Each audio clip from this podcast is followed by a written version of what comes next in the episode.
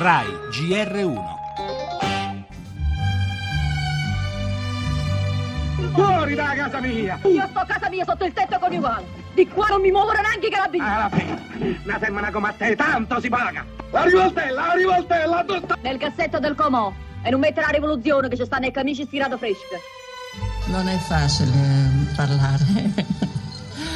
E per me è facile quando sono davanti a una macchina da presa e dico delle battute scritte per me.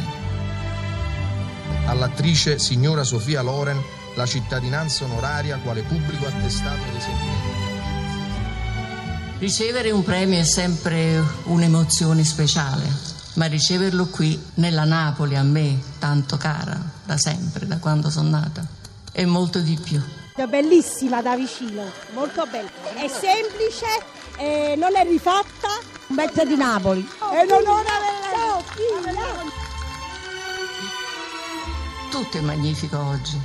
Perché queste giornate hanno un termine, non durano all'infinito? Grazie di cuore a tutti e grazie alla mia cara Napoli. Io ci vengo sempre molto spesso, zitto zitto ci vengo. Bellissimo. Quando te ne avessi 18 anni, quando c'è la pizzaiola, quando a ballare, oh mamma, oh mamma, e mamma.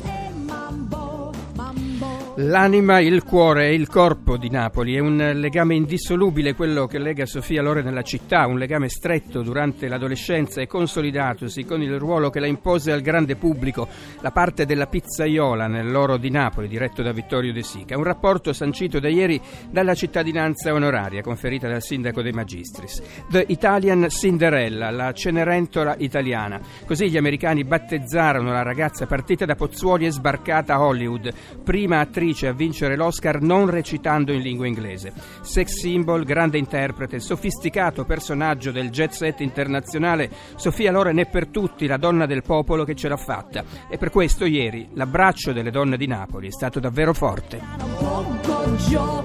In primo piano nel nostro giornale ancora le violenze negli Stati Uniti, ucciso dalla polizia a Houston un altro afroamericano, la protesta dilaga in tutto il paese, vertice NATO a Varsavia, prolungata la missione in Afghanistan, l'Italia mantiene mille soldati, la politica sfida di Renzi sull'Italicum, il Parlamento può cambiarlo, dice, ma non vedo i numeri.